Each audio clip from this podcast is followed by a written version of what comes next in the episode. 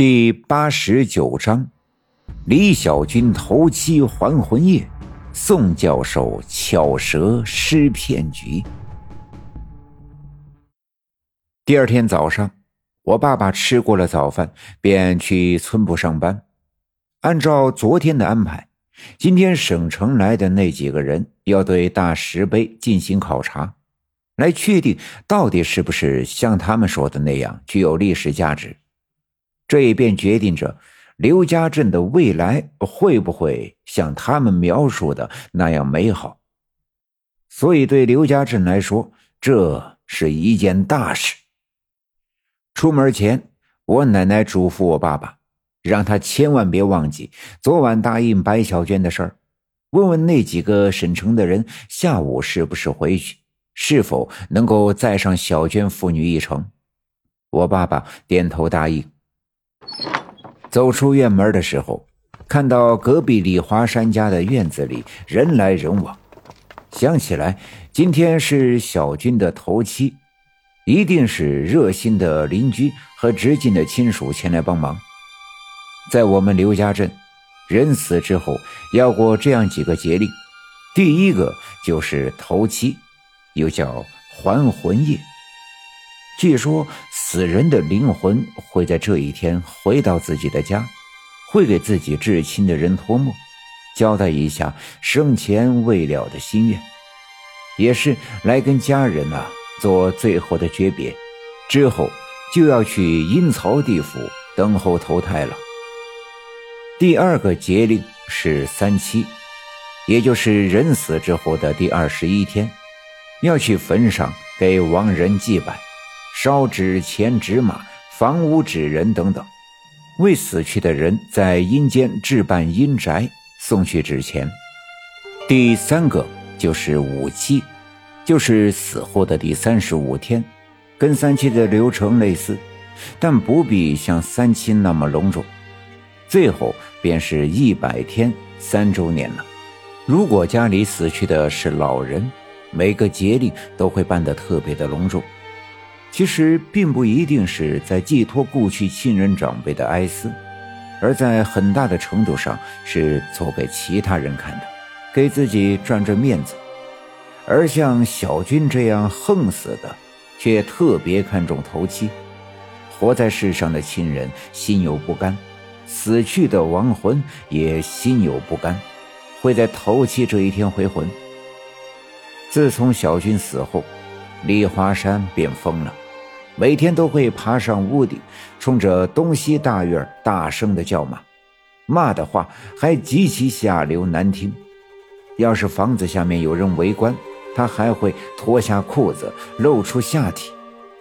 但左右的邻居都能理解，老年丧子，白发人送黑发人，再加上小军的死，李华山有绝对的责任，无论是难过还是自责。这都足以让李华山疯掉。小金他娘本来心脏就不好，遭受这样的打击之后便一病不起。尽管李华山不止小军这一个儿子，但就算儿子再多，哪个不是娘的心头肉？村部有更重要的事，所以我爸爸并未在李华山家的门前停留，迈开步子直奔村部。离村部还很远的时候，便看见大石碑跟前围满了人，心想：难道省城的人这么早就开始工作了？便加快脚步赶了过去。走到跟前一看，才发现围着的都是来看热闹的村民，而省城的领导还没见踪影。赵村长站在人群中间的一块大石头上，正冲着人群讲话。父老乡亲们呐，我当年当兵打仗负伤，留在了刘家镇，就此扎根到现在。我就一直说我是有眼光的，当年呐，我就知道这刘家镇呐是一块风水宝地，所以我干了这么多年的村长，就知道早晚呐，咱们刘家镇。有发财致富的那一天，我现在万分激动的向大家伙宣布，这一天呐，来了！赵村长大声的鼓掌，边上的村干部和小分队员也赶紧跟着鼓掌。围观的老百姓却瞪着眼睛看着赵村长，不知道他到底是在说啥。赵村长也不在意，脸上洋溢着开心的表情，继续说道。这几天大家伙都看见了，大石碑这块呀，每天都有这么多的小分队员把守着，这是为啥呀？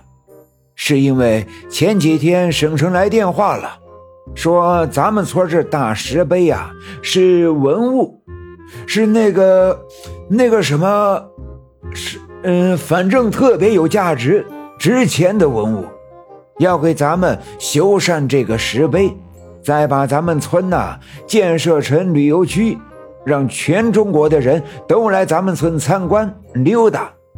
到时候咱们村呀就遍地是钱，遍地是黄金，家家户户都成万元户，都过上那个那个什么康啊小康生活。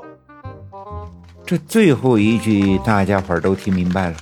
要说刘家镇能算得上是万元户的，无非是下队的白胜利和上队的刘耀宗。人们无法想象万元户的生活是啥样的，但听赵村长这么一说，心里都乐开了花。尽管他们不懂，光凭这块祖祖辈辈从小就知道的破石碑，到底怎样才能让大家伙变成万元户？但看眼前的阵仗。没准儿赵村长说的是真的。于是听赵村长讲到这儿，围观的人再也没用村干部带头，就主动的稀里哗啦的鼓起掌来。赵村长看见了我爸爸，便跳下大石头，分开人群，来到我爸爸跟前，说道：“老二啊，省城的领导到现在还没来呢。”你去刘耀宗家看看，他们起来了没有？可能也是昨晚喝的太多了。哎呀，你可不知道，那个宋教授呀，也太能喝了。